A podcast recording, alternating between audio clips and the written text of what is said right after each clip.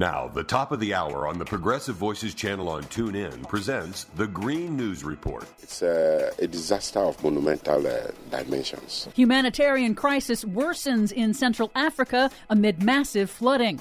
Toxic air pollution ten times worse in communities of color. Plus, in addition to lowering costs and creating jobs, this investment will also help us fight the climate crisis. Biden administration invests billions to help lower home heating costs. Winter is coming. All of those stories and more straight ahead from brad blog dot com. I'm Brad Friedman. And I'm Desi Doyen. Stand by for six minutes of independent green news, politics, analysis, and snarky comment. This was a high-stakes election because Bolsonaro is known for embracing fascism and overseeing a surge in deforestation in the Amazon. And as any Brazilian will tell you, deforestation should happen only along the bikini line. Are we working blue now? I think we're working blue now. This is your Green News Report.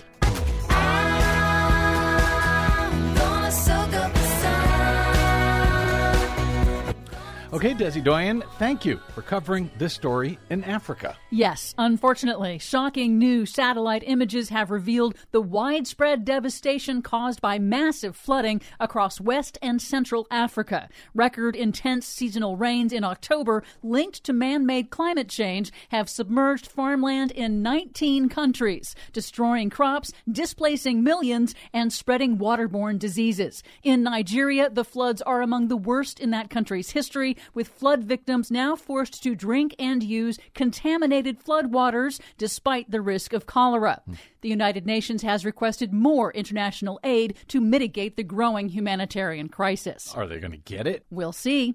Here in the U S, it's been known for decades that communities of color are exposed to more toxic air pollution than predominantly white communities. But a new study out this week has found that racially segregated communities are also exposed to far higher concentrations, specifically of airborne toxic metals like lead, nickel, and chromium from nearby industry mm. at a rate nearly ten times higher. The study also confirmed that overall, communities of color bear a disproportionate burden of pollution, breathing double the levels of all types of air pollution than more well-integrated communities. Mm. In Southern California, a new study concludes that nearly a third of the Southern Sierra Nevada's forests have been lost to drought, fire, and insect infestations over the last ten years. A third? Yes. Overall, the researchers found eighty-five percent of the Southern Sierra's mature forests lost density, with some areas shifting permanently into non-forest vegetation like shrubs. That sucks. That's one of my favorite places to go camping. In other news, the U K's new Prime Minister, Rishi Sunak, has reversed course and is now no longer too busy to attend the next U N Climate Treaty Summit in Egypt in a few days. He issued a statement saying there is, quote, no long-term prosperity without action on climate change. So he was going to try to duck out before? Oh, yes, he did. Well, you know, the one thing that Boris Johnson was not terrible on was actually the climate. Am I right? You are correct. And Green Party Parliament member Caroline Lucas agrees. Well, of course, I'm glad he's made another screeching U-turn, but what an embarrassment. What an embarrassment that he's had to be shamed into doing the right thing, maybe for fear of being upstaged by Boris Johnson, who is going to the to the climate summit. And what a failure of leadership. Yeah, totally. They ought to get a new prime minister in Great Britain. Another one? Why not? It's been a week since the latest one. Some good news. No, the U S is not on the verge of running out of diesel fuel. Despite some very scary headlines, energy experts say no, the U S will not run out of diesel despite a temporarily tight supply, which is primarily due to the slow reopening of refineries that were closed during the pandemic. So life is not coming to a screeching halt here in the U S. Correct. Someone let Fox News know, please. More good news. The Biden Interior Department has selected the first two areas areas for offshore wind development in the Gulf of Mexico, clearing the way for wind projects off the coast of Louisiana and Texas to begin. Nice. I hope there are no dangerous wind spills in the Gulf. Finally, Vice President Kamala Harris was in Boston on Wednesday to announce new funding to help Americans afford higher fossil fuel heating costs this winter, boosting reserves for the low-income home energy assistance program to help cover heating costs and utility bills. In addition, nine billion dollars from the Democrats' Inflation Reduction Act will also go to help homeowners electrify their homes by cutting the upfront cost of weatherizing and upgrading for energy efficiency, including next-generation electric heat pumps, water heaters, and more. By helping families pay the upfront cost for energy efficiency upgrades to their homes, we are also lowering energy bills, bringing down household costs, creating jobs, and fighting the climate crisis. Sounds terrible. Winter is coming. For much more on all of these stories and the ones we couldn't get to today, check out our website at green news dot brad blog dot com. I'm Brad Friedman. And I'm Desi Doyen. And this has been your Green News Report. Please help Progressive Voices support the Green News Report by stopping by bradblog.com slash donate.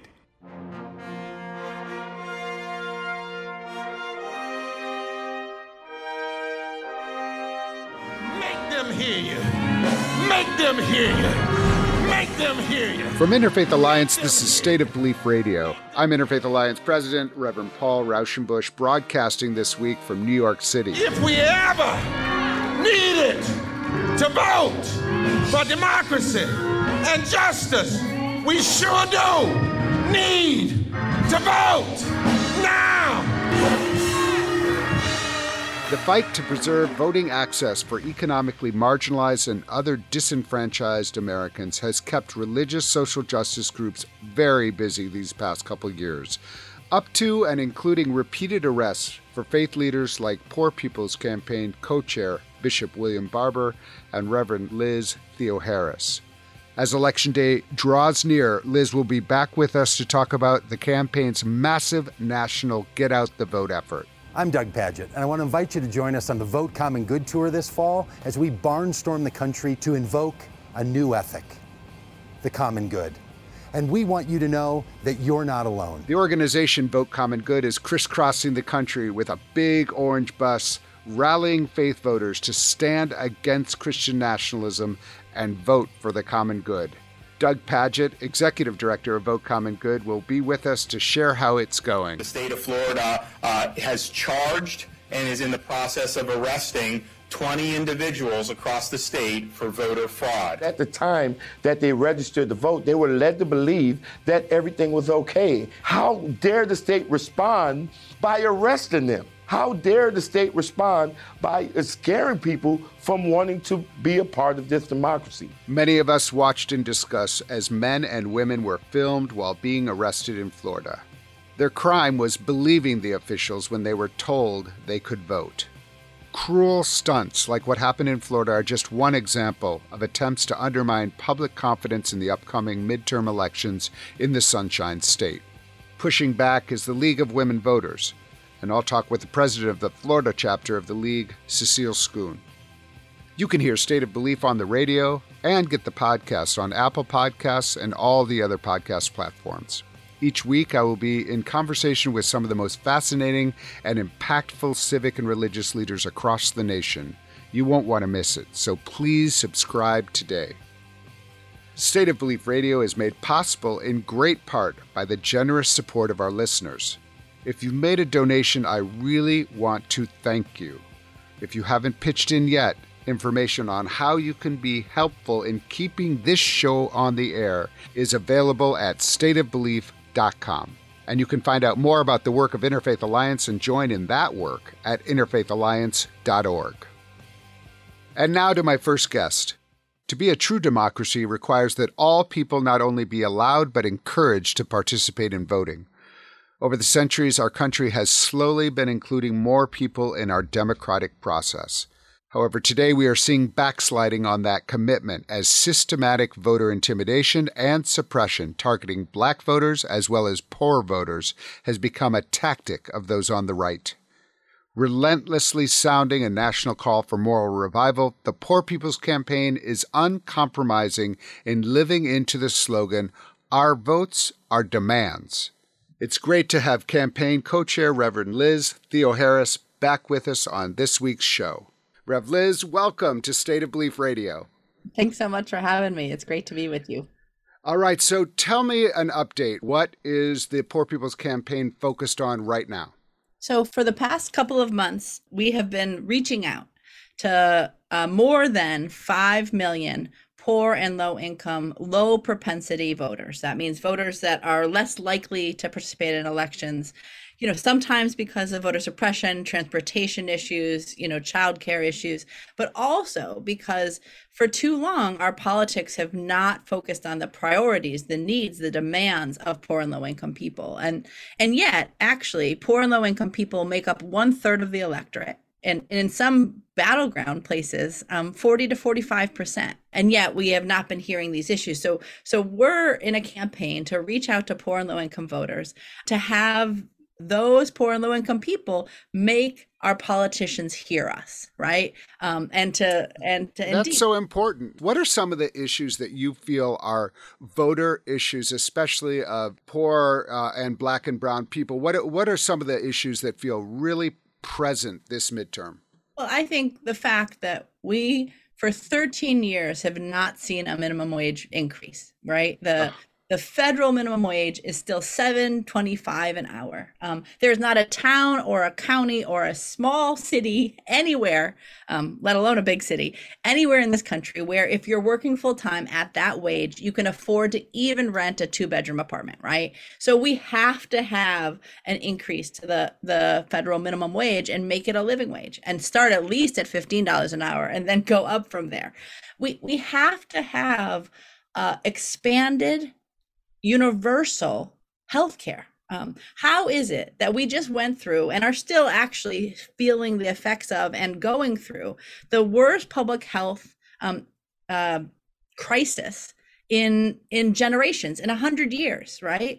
Uh, a million, more than a million people dead. Um, a third of those folks, uh, pol- you know, uh, public health officials are saying if they had had healthcare, they wouldn't have died from COVID, right?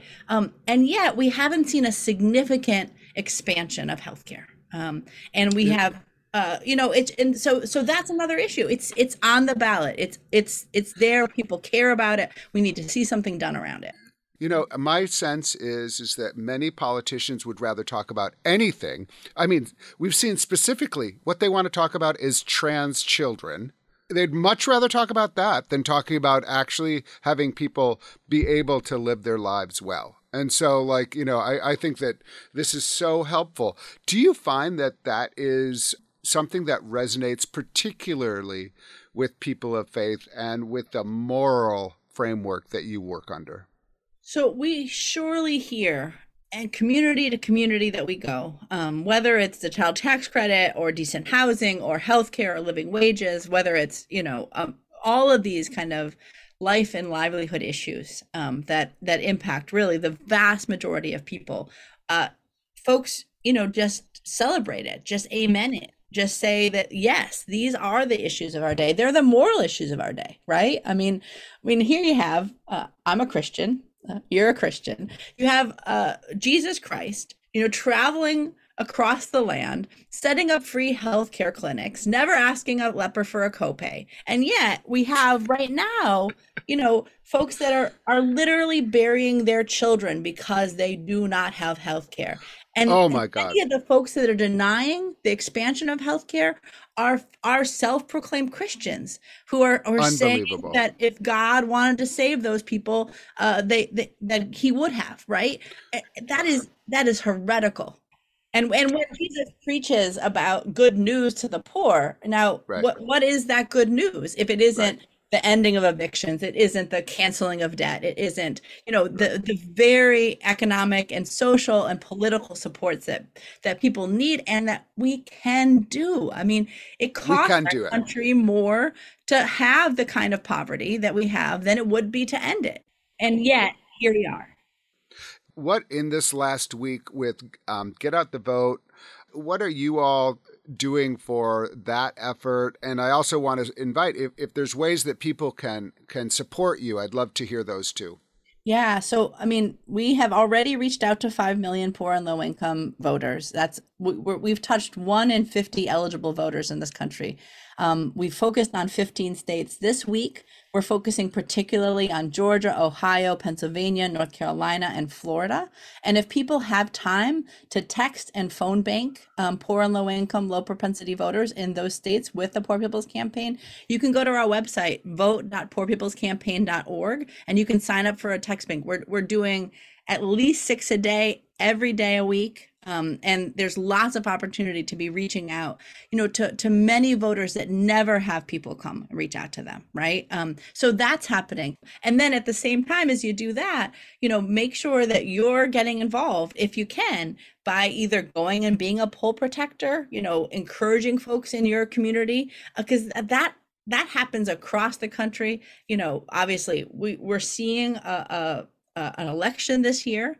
Um, that has even more voter suppression and voter intimidation.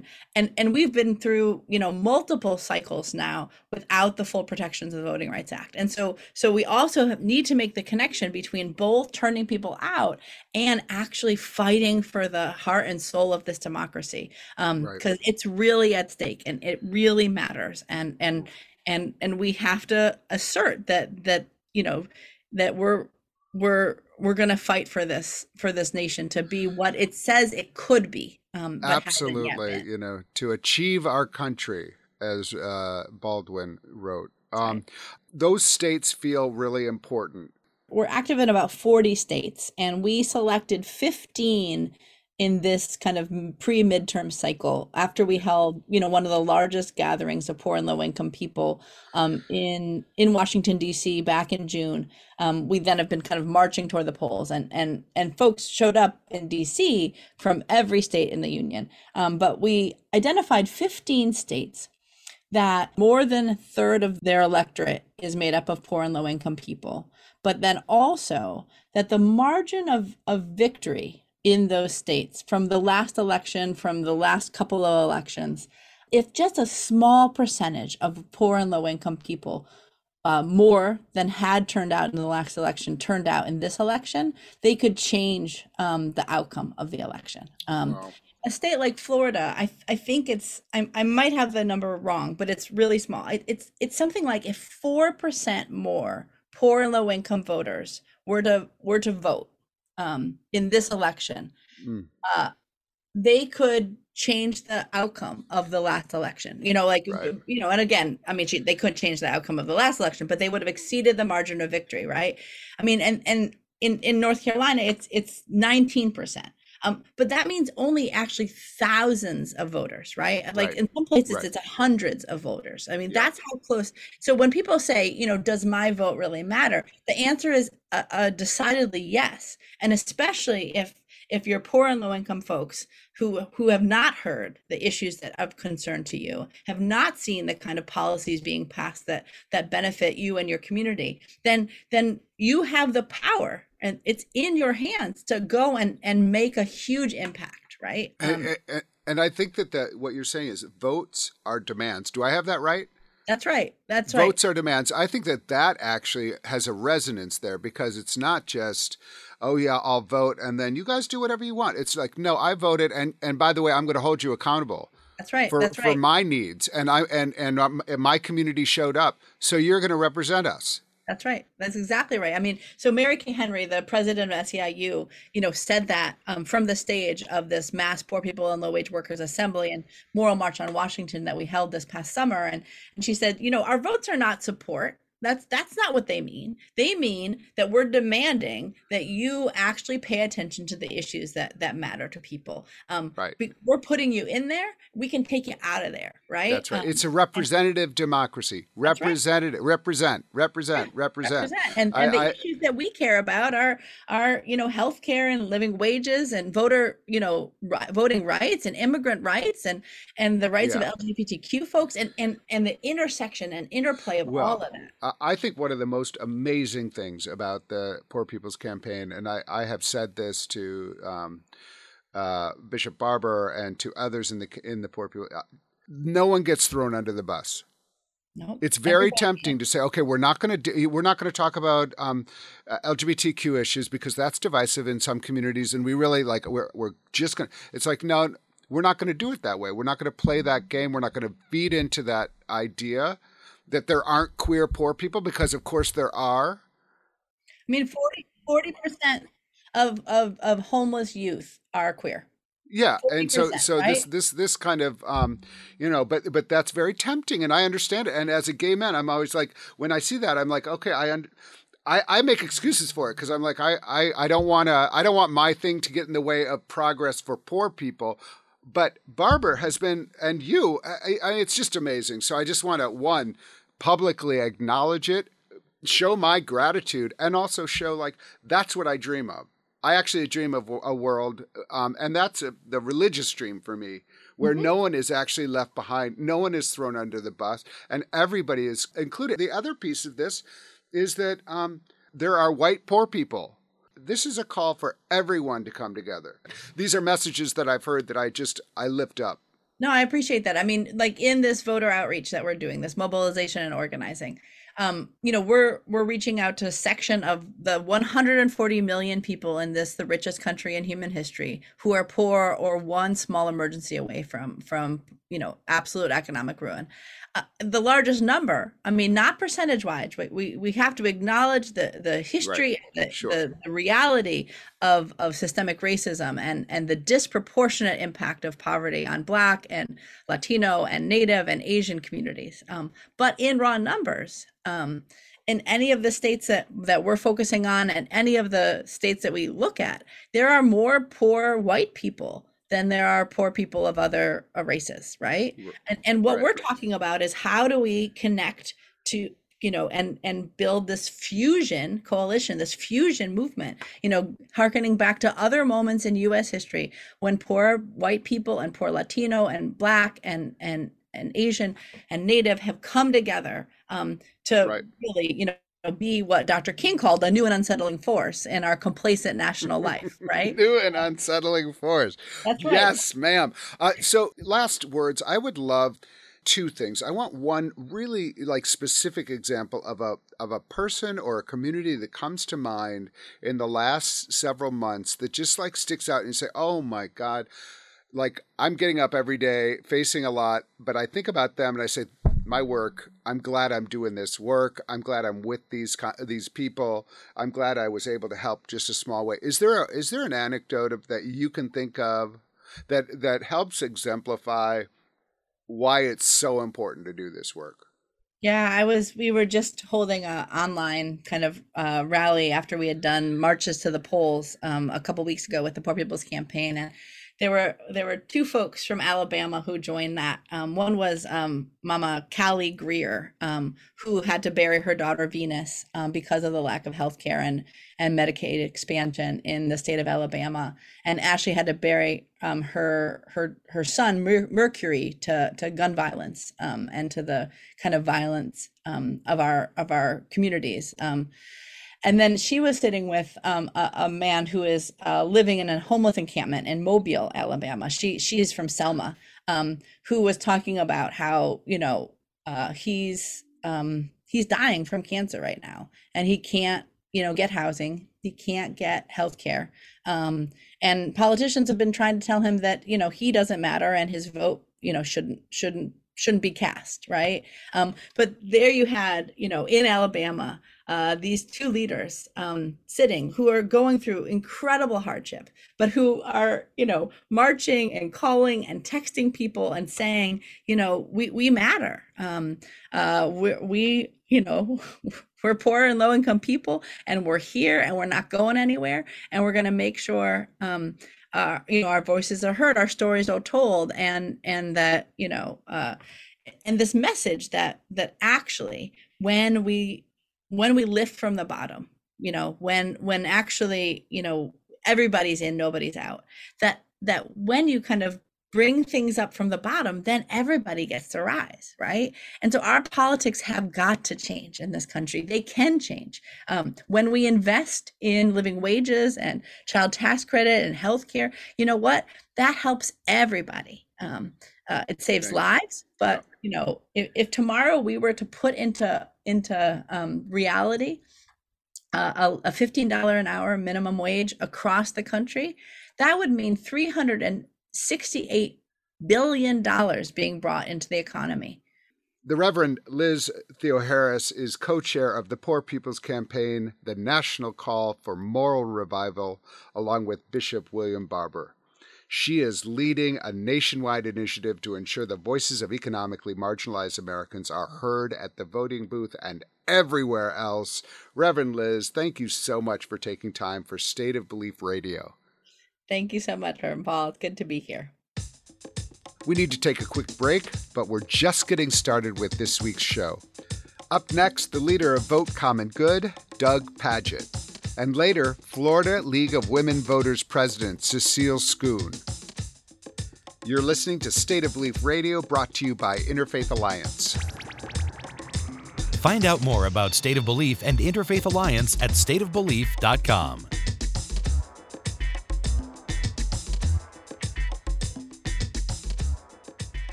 nine one one, what's your emergency? America's healthcare system is broken and people are dying. Welcome to Code W A C, where we shine a light on America's callous healthcare system, how it hurts us, and what we can do about it. I'm your host, Brenda Gazar. This time on Code W A C. Why are so many U S residents traveling to countries like the Philippines and Thailand for their medical care? Even some residents who have health insurance. To find out, we spoke to my dear friend, Michael Javaheri, who prefers to travel abroad for his medical and dental procedures. Michael's a Los Angeles-based life coach, trainer, speaker, author, and master hypnotist. The information shared in this episode is not medical advice. In twenty nineteen, it was reported that nearly two million Americans sought medical care abroad. The COVID pandemic cut into that, but the medical tourism market, both inbound into the U S and outbound from the U S, is projected to grow. When did you first seek medical care abroad, and where did you go? Uh, first time it was in two thousand eighteen. It was in Philippines on a small island for dental work. And I was really pleasantly surprised. Very nice modern office, all computerized, everything. And uh, I remember here at that time, two thousand eighteen would have cost me close to two thousand dollars, something like that, to do some basic work. That, and over there, uh, I think it was done about three hundred dollars. That was the first time. So really good job. They, all the procedures, everything's exactly the same. The full Code W A C story on progressive voices dot com and on the P V app. Catch all our episodes by subscribing to Code W A C wherever you find your podcast. This podcast is powered by Heal California, a nonprofit that uplifts the voices of those fighting for healthcare reform around the country. Until next time, stay healthy. You've got us twenty-four hours a day on your mobile smartphone via the Progressive Voices app. This is the Progressive Voices channel on TuneIn.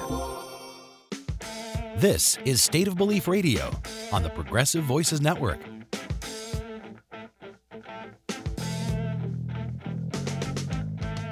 Welcome back to State of Belief Radio. I'm Paul Rauschenbusch.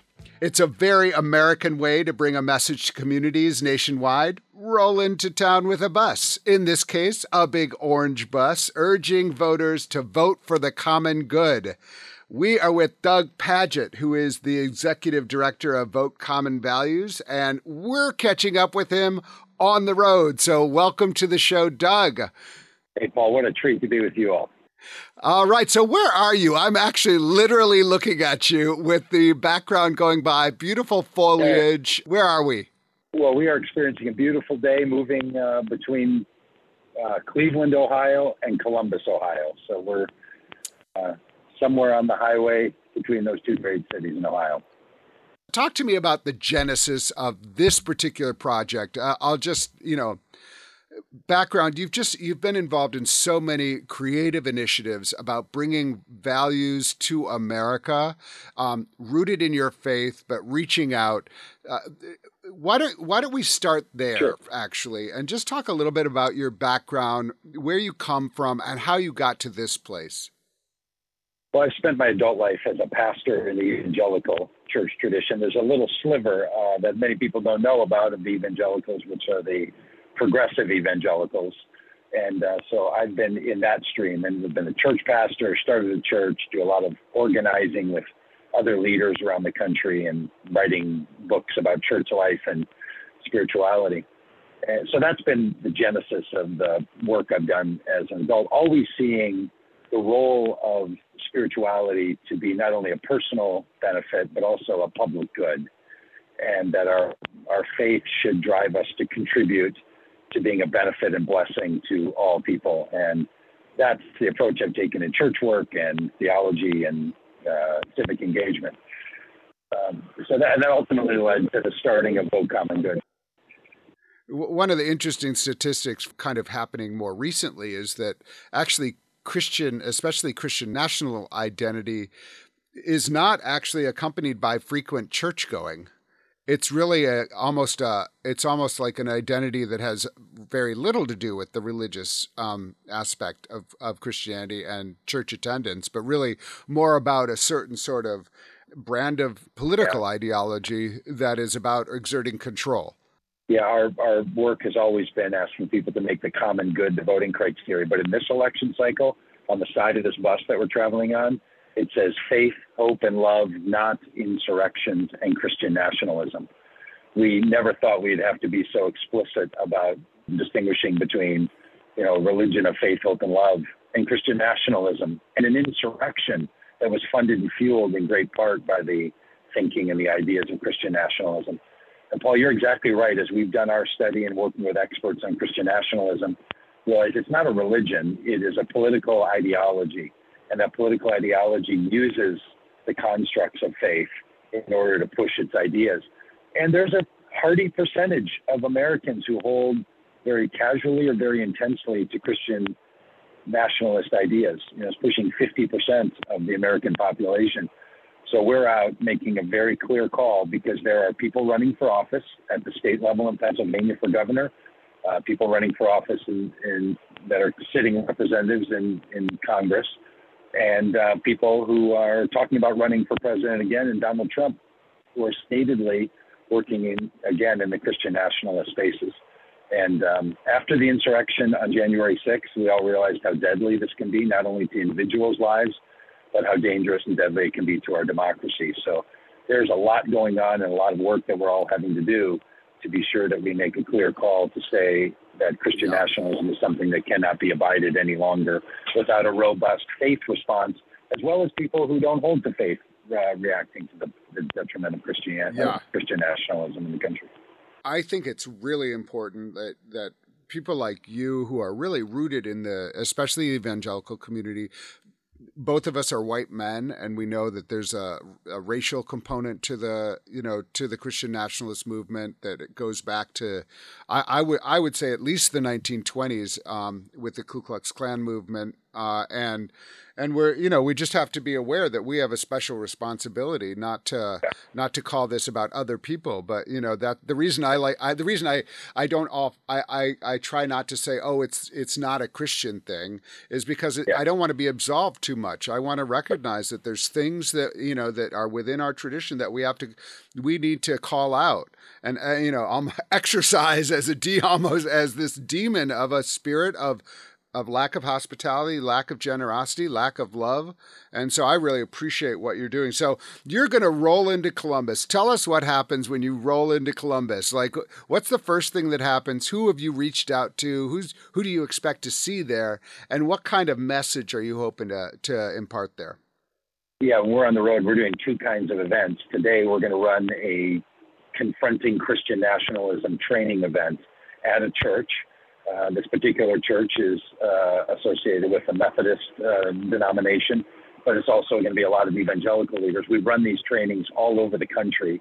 They're two-hour trainings that really walk people through an understanding of Christian nationalism, how they can recognize it when they see it, and then how they can endeavor into a deeper sense of empathy and engagement with the people in their lives and the people around them. Because it does, it's not enough just for, you know, organizations and leaders to talk about this. People need to have the capacity to speak about these issues in their own in their own relationships. And people often ask us, you know, hey, are you just out there preaching to the choir? And anybody who's done church work knows without a good choir, you don't have much of a church, right? And the, the, what we can do is have, uh, you know, a choir of millions that are prepared to sing a song that is an alternative to Christian nationalism will be much better than any one statement. But we do all kinds of work. We're hanging billboards up in Pennsylvania that call this stuff out. We're traveling in our bus. We're working in the media. We're training people on the ground to be able to go and engage. So that's what we'll do today. Tomorrow we'll be engaged in Pennsylvania in a rally event. We're going to be standing with Josh Shapiro, who's running for the governor uh, of Pennsylvania. And he's running against someone named Doug Mastriano, who has statedly participated in the activities that led to the insurrection. He's someone who's called for Christian nationalist ideas to fund and fuel his campaign as running for governor. So we're doing both of these public outdoor rally events with, you know, on the side of our bus, drawing attention. And we're also working uh, in churches and doing long form training with people. And we've developed online training and downloadable curriculums and all kinds of resources that people can utilize. So we're trying to come at this with, you know, a, a range of um, styles of communication, as well as um, different places where people can connect with us. And we put all this stuff online too, so people can watch all the trainings right. online. They can right. watch them live or share them after after the fact. It's great that um, you can be rooted in your own faith tradition, but recognize that you're actually participating in a democracy with people of many different faith traditions and no faith traditions, all of whom deserve respect and, and dignity and an equal place at the table. And so you showing up with the Jewish candidate in Pennsylvania is saying, like, our values are not do not dictate that we need a Christian there. It needs, we need, we have values that we need represented, and a secular person could represent those values. Or you can correct me if I'm wrong, but, but that's no, how that's, I'm seeing your exactly work. Right. Yeah, that is exactly right. In fact, we, we make a, a strong point that we're not out trying to elect Christian candidates. We're out trying to elect candidates who care about the common good. I have the privilege of my congressional representative is Ilhan Omar, a Somali Muslim woman.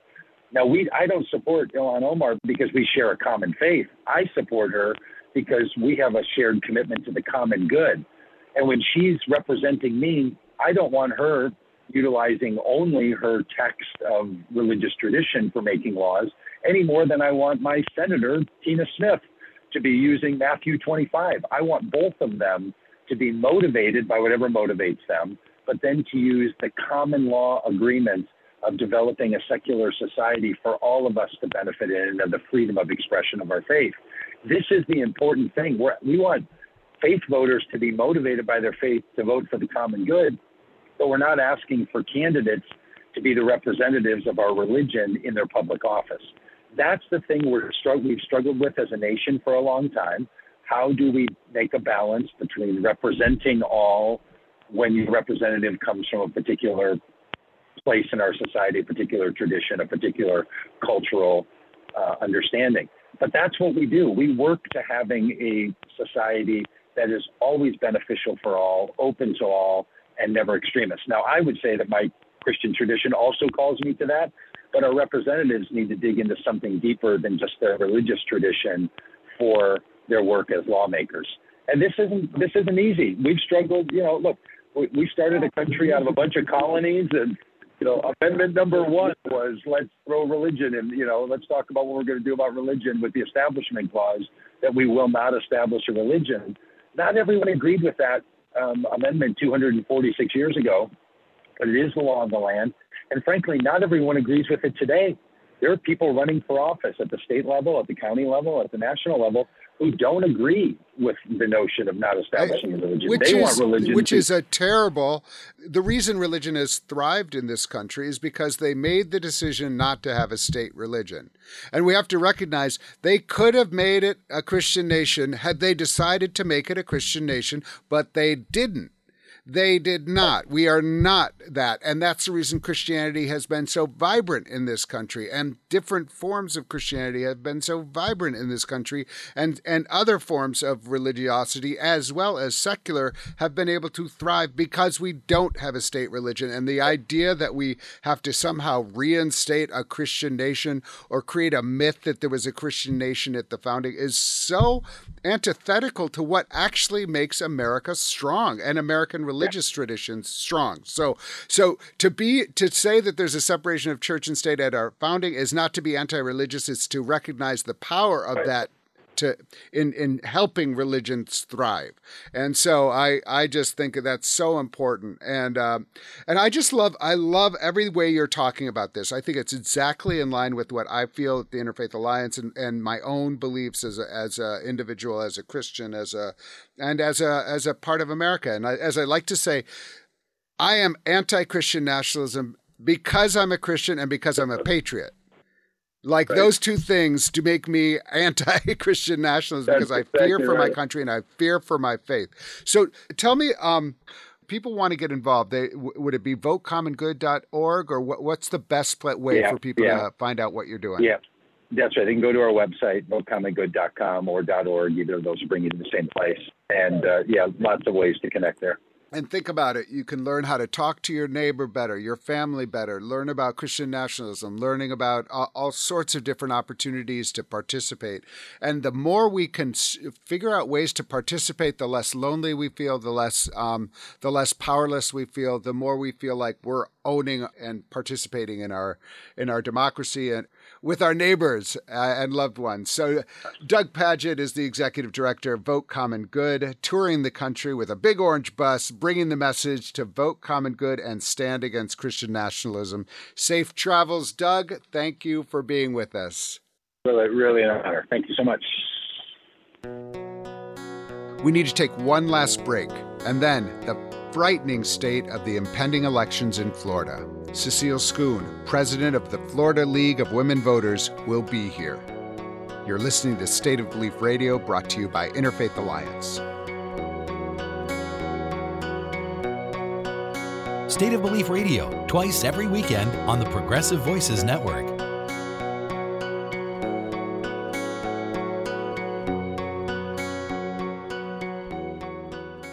Hey, it's Stephanie Miller. Here's what we're talking about.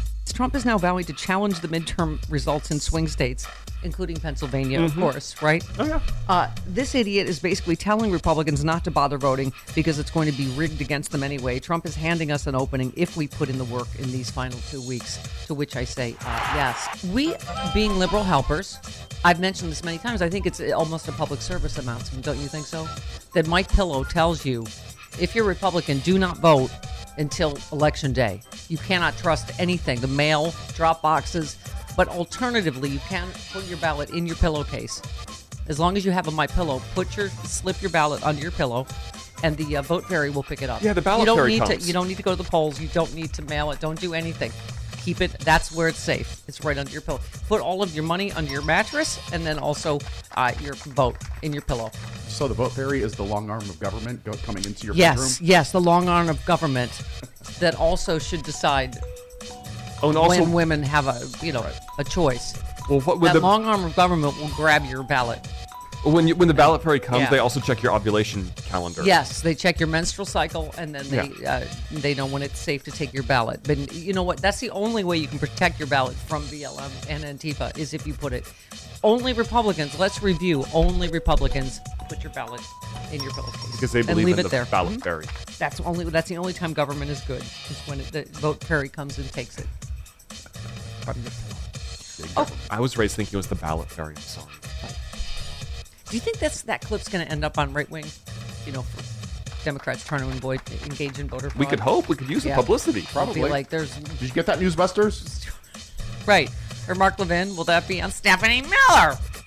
Find The Stephanie Miller Show every Monday through Friday at nine to noon Eastern, six to nine Pacific, right here on Progressive Voices.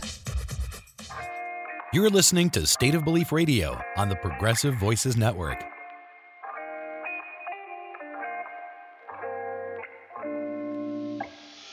Welcome back to State of Belief Radio. I'm Paul Rauschenbusch.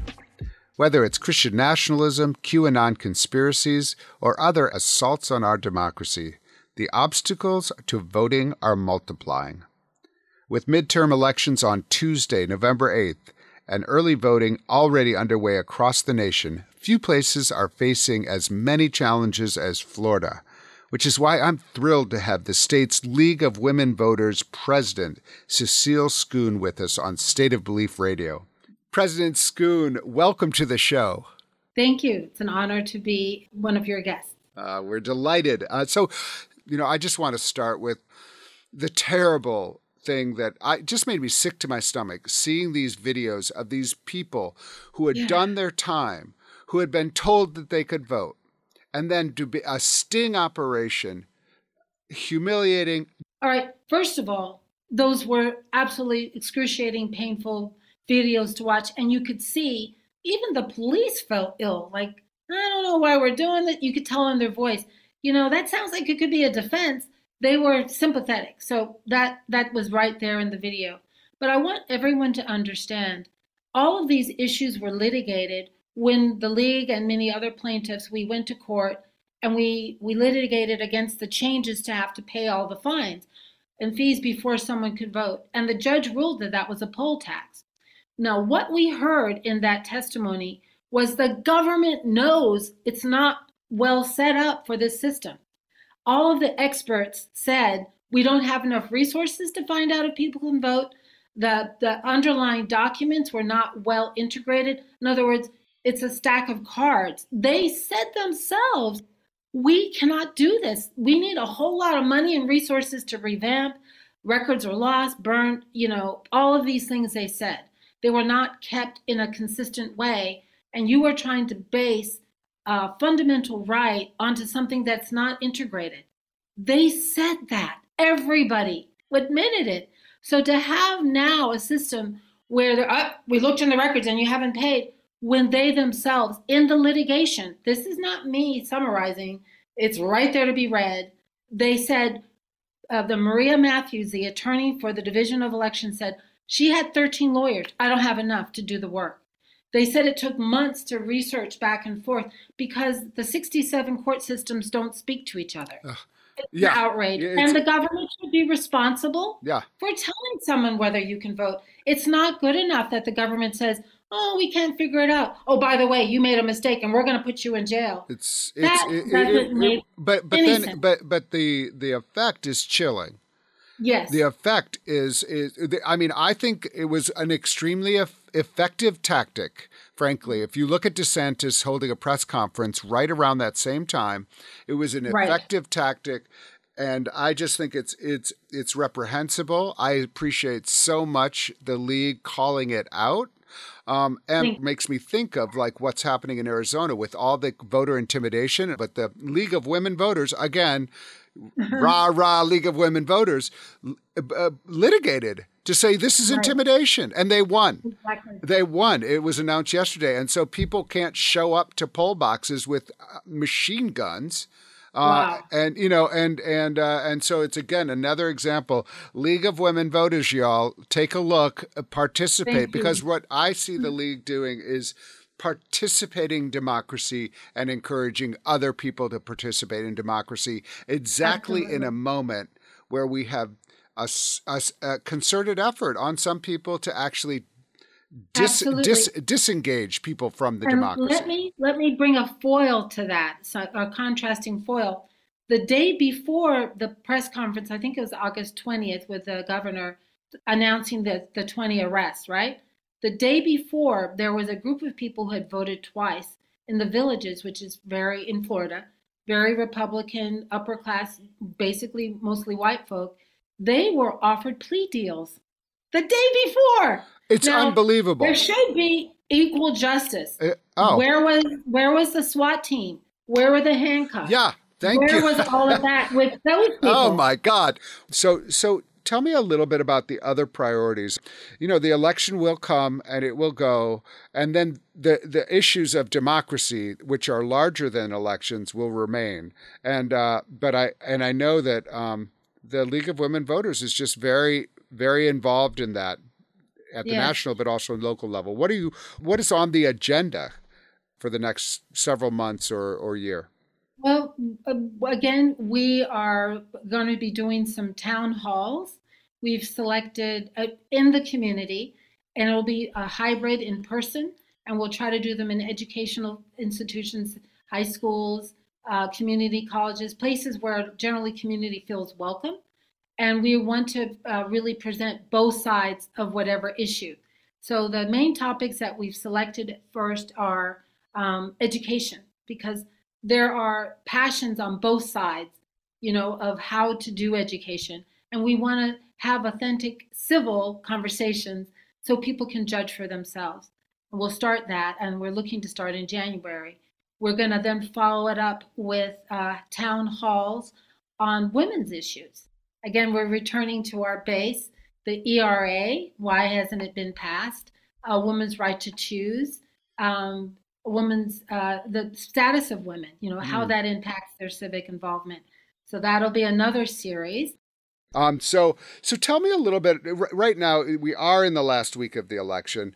Are there are there get out the vote efforts um, that that the league is? You know, when you when you talk about like encouraging people to participate in democracy, what what does that mean to the league? Like when it's the week before an election. Well, for example, we're doing a lot of Zooms. I've been myself and many league members have been asked to speak. Um, still, there's not full public gathering in every institution. Right. I just did uh, a Zoom last night with my sorority, and I've got one planned on Thursday night, and I've uh, been asked to go to Pensacola. There's going to be a movie night, and it's going to be a movie on Emmett Till. I guess it's a, uh-huh. a, one of the previews. And then there's going to be discussion about the importance of voting, and I was asked to speak, and we're targeting youth. Oh. There are events in my neighborhood, in my town, Uh, of G O two V events that have been going on that the league has been participating in. We provide voter guides. Sometimes I'm able to go, other league members, to talk about things. We're knocking doors. So things are going on across the, the state, different things according to the abilities of the different leagues. But I could say in North Florida, it's full on.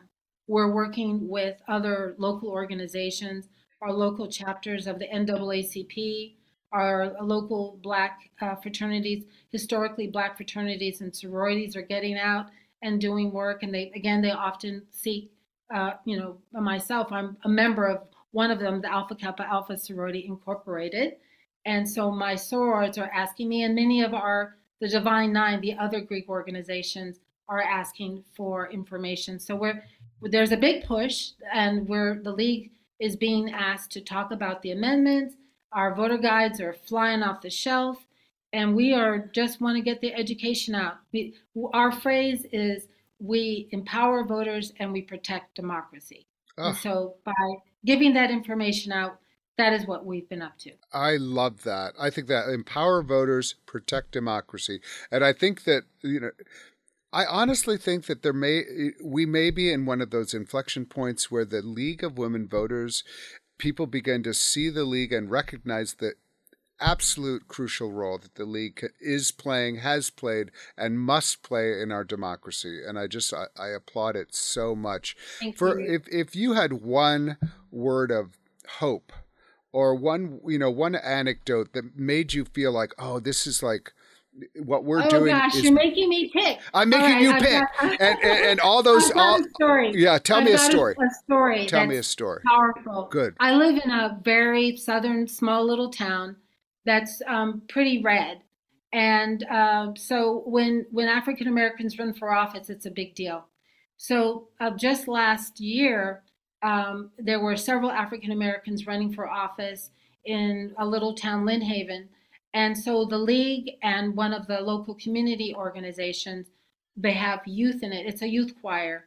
Uh, we trained them to call on the phone to the to the uh, Black residents and just say, hey, there's people running for office. And we printed out a flyer that they leafleted.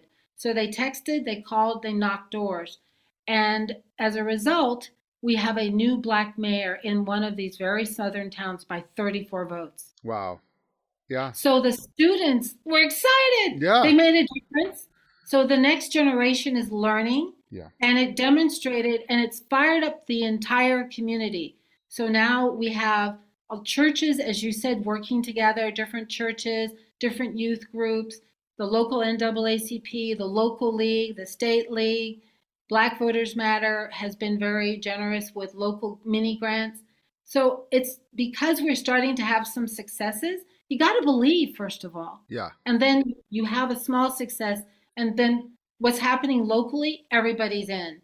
And I'm seeing this kind of effort across the state in little pockets where people actually know each other, you know, and they're able to connect and work together. So there is hope.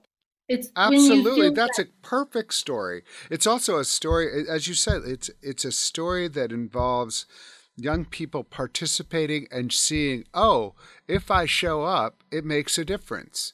And, yes. and and if I if my part of what I try to do is invite other people to show up, it makes a difference. And it's Absolutely. just incredibly, it's an incredibly beautiful story. It's exactly what I can, I, I think the, the League and our democracy writ large is meant to do, is that we can all show up, we can, we can participate in our democracy, and, and we all have to be aware that, that there are going to be obstacles to it, and we have to We have to name them, and we have to work to to, to remove those obstacles.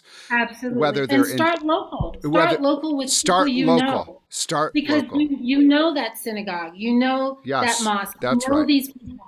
That's and right. And so when we all agree that we're going to go forward in a nonpartisan way, it's really community building exactly. in addition to building our, our enfranchisement. If people want any more information about voting, they can go to vote four eleven dot org, and it's a one-stop shop. You can check your personal status, um, your status as a registered voter. You can check to see what the issues are. You can check the voter guide. The digital voter guide is there. We also have a dedicated line to any returning citizen, person with a felony conviction who finished your, your prison time and your probation, and you're still not sure, please call four oh seven, seven one zero, five four nine six. That's a dedicated line. Or click on Can I Vote at L W V F L dot org. We have trained attorneys who are donating their time to look at each individual case, and if need be, they can actually go to court with you. Wow. So there is no reason. I'm going to ask you to say both of those numbers one more time, just so yes. that anybody who needs them doesn't have to rewind or doesn't have to call their station yeah. to say, I missed it, I missed sure. it. Say it one more yeah. time. Mm-hmm. There's an email, can I vote at L W V F L dot org. And it's C A N I vote, all one word, at L W V F L dot org. That, that is a dedicated... A League of, League of Women Voters, Florida. Florida. L, yes. uh, uh, yeah, that's great. And then there's also a dedicated number. You can leave a message, four oh seven, seven one zero, five four nine six. And we have hundreds of lawyers who have received training that the League has, written training actually, that the Florida Bar has approved for credit for lawyers. And we're, it's free. We're offering it free. And we're saying, dear lawyer, you got this free training that you need to do to maintain your license, you know, like you have to have thirty-five right. credits anyway. Right. So, so can you help? Can some of you help with our with the problems of the citizens? And we're getting a great response. I so just, nobody has to guess. Nobody guess. You can get an answer. This is uh, this is uh, I, I'll I'll say this is it's life-changing, life-saving work. This is the League of uh, of Women Voters of Florida. I've been talking to President Cecile Scoon. It has been an absolute honor to have you on this show. I, I want to. I, I appreciate you, and I appreciate all you're doing. Thank you. This has been a pleasure to share the information. And with that, I'm afraid that's all the time we've got for this week's show. We've covered a lot of ground today, and it can be challenging to talk about current threats to our democracy and religious freedom while maintaining hope and resilience. But talking to these people doing important work on the ground really helps. And these are the stories we need to keep on hearing, and that's a key reason why State of Belief is on the air. I hope you'll consider helping us to amplify the voices doing this crucial work by making a financial contribution to keep this program going strong. Information on how to donate is available at state of belief dot com. That's state of belief dot com. You can be part of making sure informative and encouraging voices like these are heard by sharing this program with friends and family. Let's get more people listening and more people taking part in these conversations, both on and off the air. Never miss an episode by subscribing to the free weekly State of Belief podcast on iTunes or your favorite podcast platform. And join the conversation. Follow us on Facebook and Twitter at State of Belief and share State of Belief with the people in your life. State of Belief is produced by Ray Kirstein and is a production of Interfaith Alliance. Become a member today at interfaith alliance dot org. And be sure to join us next week. Until then, I'm Paul Rauschenbusch, and thanks for joining. I think it's time we stop. Children, what's that sound? Everybody look what's going down.